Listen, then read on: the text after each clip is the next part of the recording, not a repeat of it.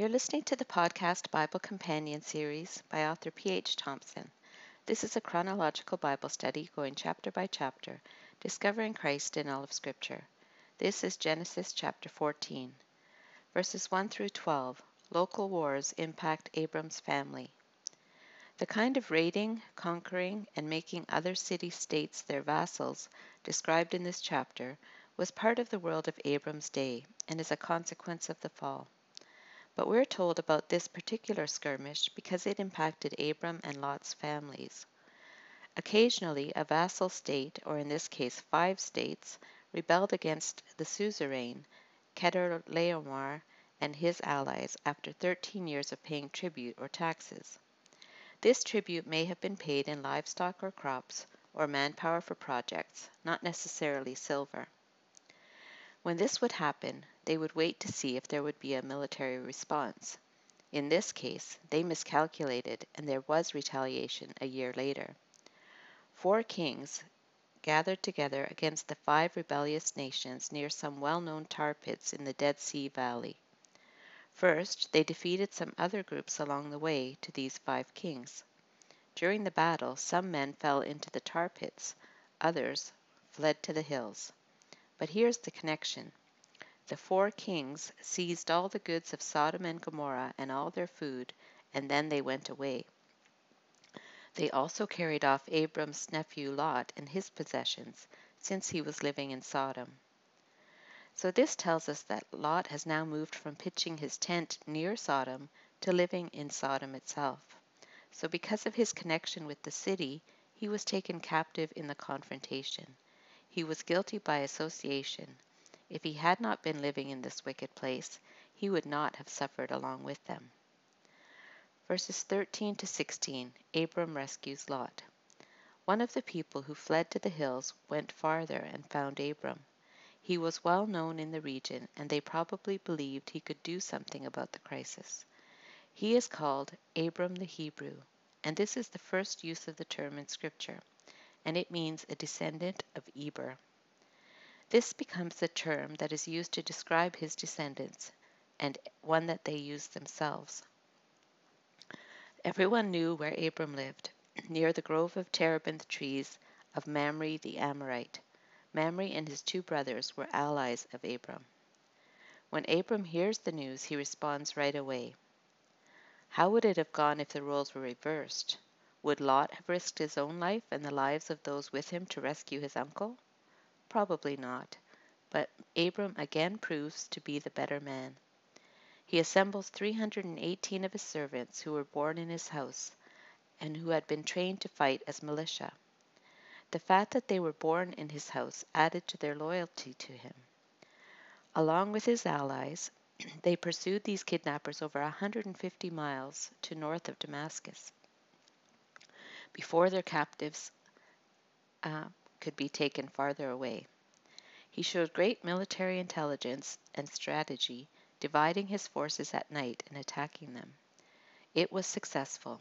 He recovered all the goods and brought back his relative Lot and his possessions, together with the women and the other people. Verses 17 through 20 Two kings approach Abram. Following the military victory, Abram is approached by two kings.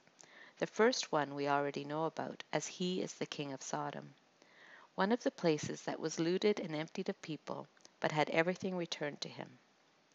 And he was coming to thank and reward Abram, but he deferred to the superior status of the other man who arrived at the same time, and delayed his request of Abram until after he had spoken. The second man was introduced here and never mentioned again until David, under inspiration, refers to him as a type of Christ.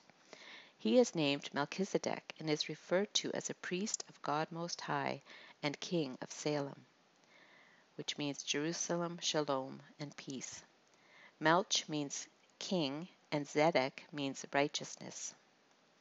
So Abram, the patriarch, recognizes Melchizedek as his superior and gives him a tenth of his spoils.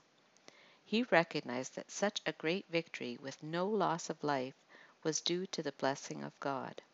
He also knew that giving his wealth away didn't diminish it. Some comment on the tenth as a tithe even before the law was given, which may or may not be significant. The word tithe means tenth. They were required gifts of the Israelites later on, equivalent to a tax, but we must not think that that's all they gave.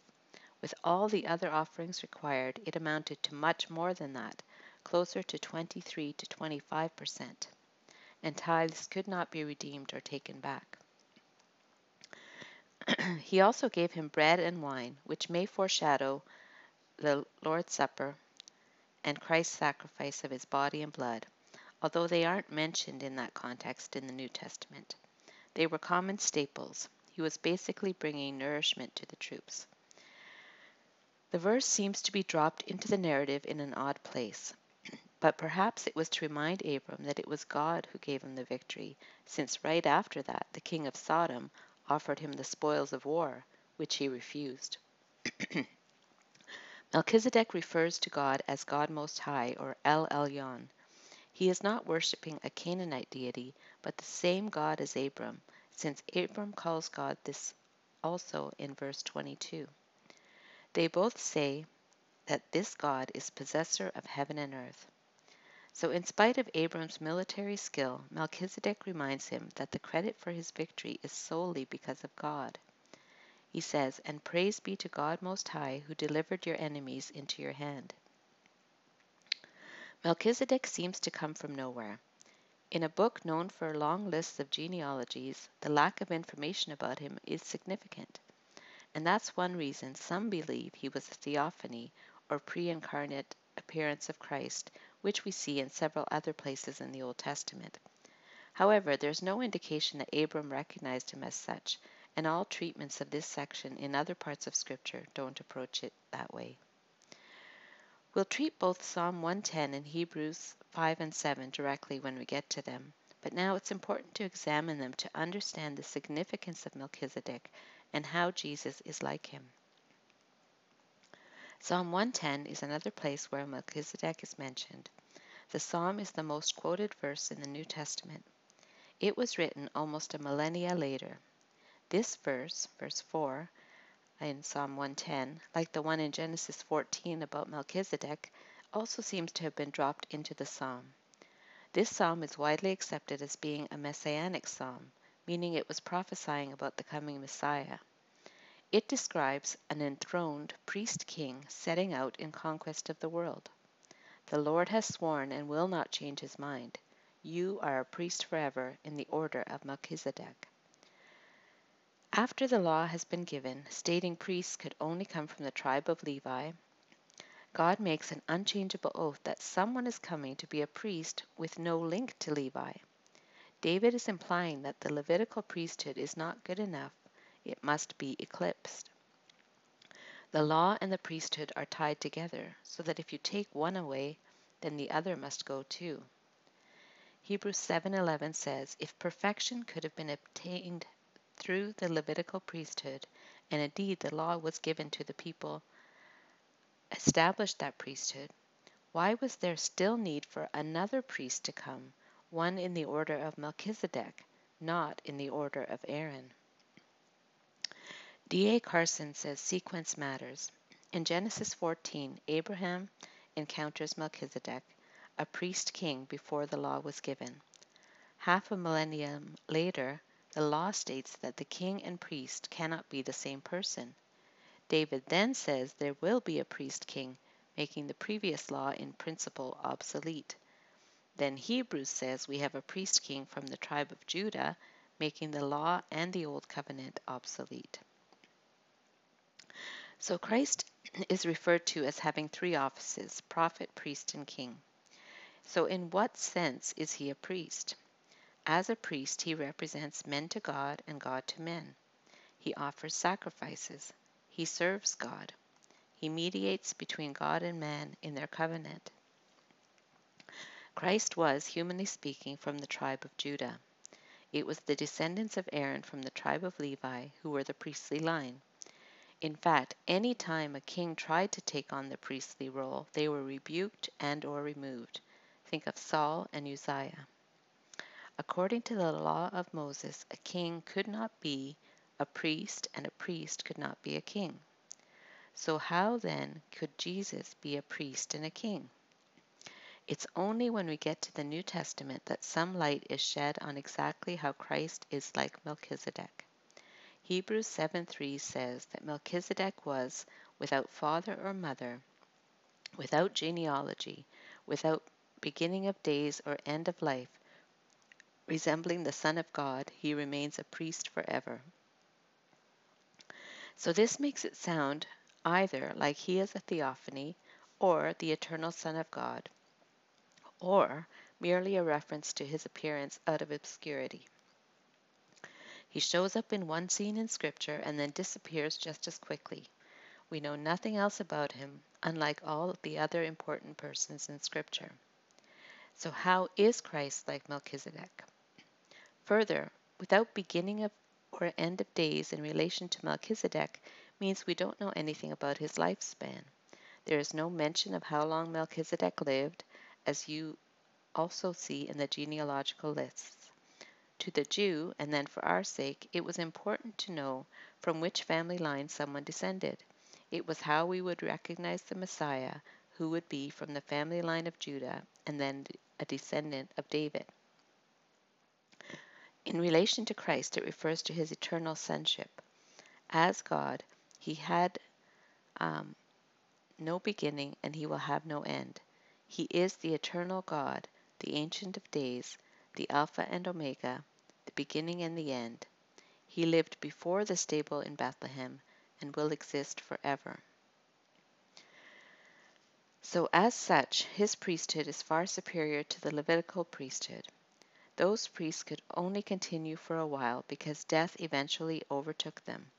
But Christ, who is the eternal Son, can be a priest forever because he will never die. He can continue to be the mediator between God and man, making intercession for us because of the sacrifice of himself, making atonement for us with his blood. So we can fight the good fight of faith because we have a better priest praying for us and blessing us. Verses 21 to 24, the king of Sodom makes a proposal. After Abram has his priorities refocused on God through Melchizedek, the king of Sodom speaks and offers to let Abram keep any spoils from the military conquest, and he would just take the people back. But Abram refuses the offer. He swears an oath in the name of God Most High, Creator of heaven and earth, that he would not take anything from this king, and then he gives the reason, so that you will never be able to say, I made Abram rich. He trusted that God would bless him if he did the right thing and didn't depend on earthly kings to enrich him. He didn't want this wicked king to attribute Abram's wealth to his own generosity. For Abram's own servants, the meals they ate along the way was payment enough. All he agreed to accept from him was the share that was due to the men who went with him as his allies. Scarlet threads. So, what scarlet threads or hints of Jesus Christ or an application to the gospel do we find in this chapter? Abram fought a physical battle courageously and won. We don't fight physical battles, but spiritual ones. 1 Corinthians 10 3 5 says, For though we live in the world, we do not wage war as the world does. The weapons we fight with are not the weapons of the world. On the contrary, they have divine power to demolish strongholds. We demolish arguments and every pretension that sets itself up against the knowledge of God and we take captive every thought to make it obedient to Christ. We are also to be courageous. Abram's household soldiers fought because they were loyal to him. We are related to Jesus through adoption, and we are loyal to him and bear the name of Christian. So we fight. And because of this spiritual battle, we need to be armed spiritually with the full armor of God and to fight as brave soldiers. 2 Timothy 2 3 to 4 says, Join with me in suffering like a good soldier of Christ Jesus. No one serving as a soldier gets entangled in civilian affairs, but rather tries to please his commanding officer. Before Melchizedek came to Abram, he may have felt alone in the world of unbelievers, but now he met a kindred spirit who reminded him of spiritual priorities. Later, Elijah would feel alone, but God reminded him that there were 7,000 who had not bowed the knee to Baal. Paul uses this event to encourage the Romans that there will always be a remnant according to grace. And Melchizedek was called the king of Salem. King of Salem means king of peace. Salem was an early name for Jerusalem. Christ is both the king of the Jews and the prince of peace. He gives peace in our hearts because we have peace with God, making peace through his blood shed on the cross. Abram gave Melchizedek a tenth of everything gained in the battle. He was giving the first fruits to God. Later, God established a tithe of 10% as a starting point for giving to support the Levites. In the New Covenant, they are never called tithes, but offerings or gifts. If we have received some special grace or blessing, we ought to show our thankfulness in a sacrificial offering. Now, no amount is specified as in Leviticus, but we are to be generous, not grudging in our giving. Some use the 10% as a starting point, however. The New Testament standards are stricter, or some would say higher or loftier. We give generously and sacrificially. We support the poor and ministers. What we give reflects our hearts, how we understand the blessing of God on our lives, and our requirement to live as stewards of all that He has given us. We know nothing about Melchizedek's genealogy or lifespan. The writer to the Hebrews in 7.3 describes this connection to Jesus as without father or mother, without genealogy, without beginning of days or end of life, resembling the Son of God, he remains a priest forever. So Abram recognized Melchizedek as his superior, therefore he gave him a tithe. And in the Aaronic priesthood, the priests had to be replaced because death overtook them. But because Jesus lives forever, he remains our high priest. Therefore, the Aaronic priesthood has been replaced by the priesthood of Jesus in the order of Melchizedek. The king of Sodom offered Abram the spoils of war, but he refused to be enriched by him. He was grateful to get his family back and pay those who helped him.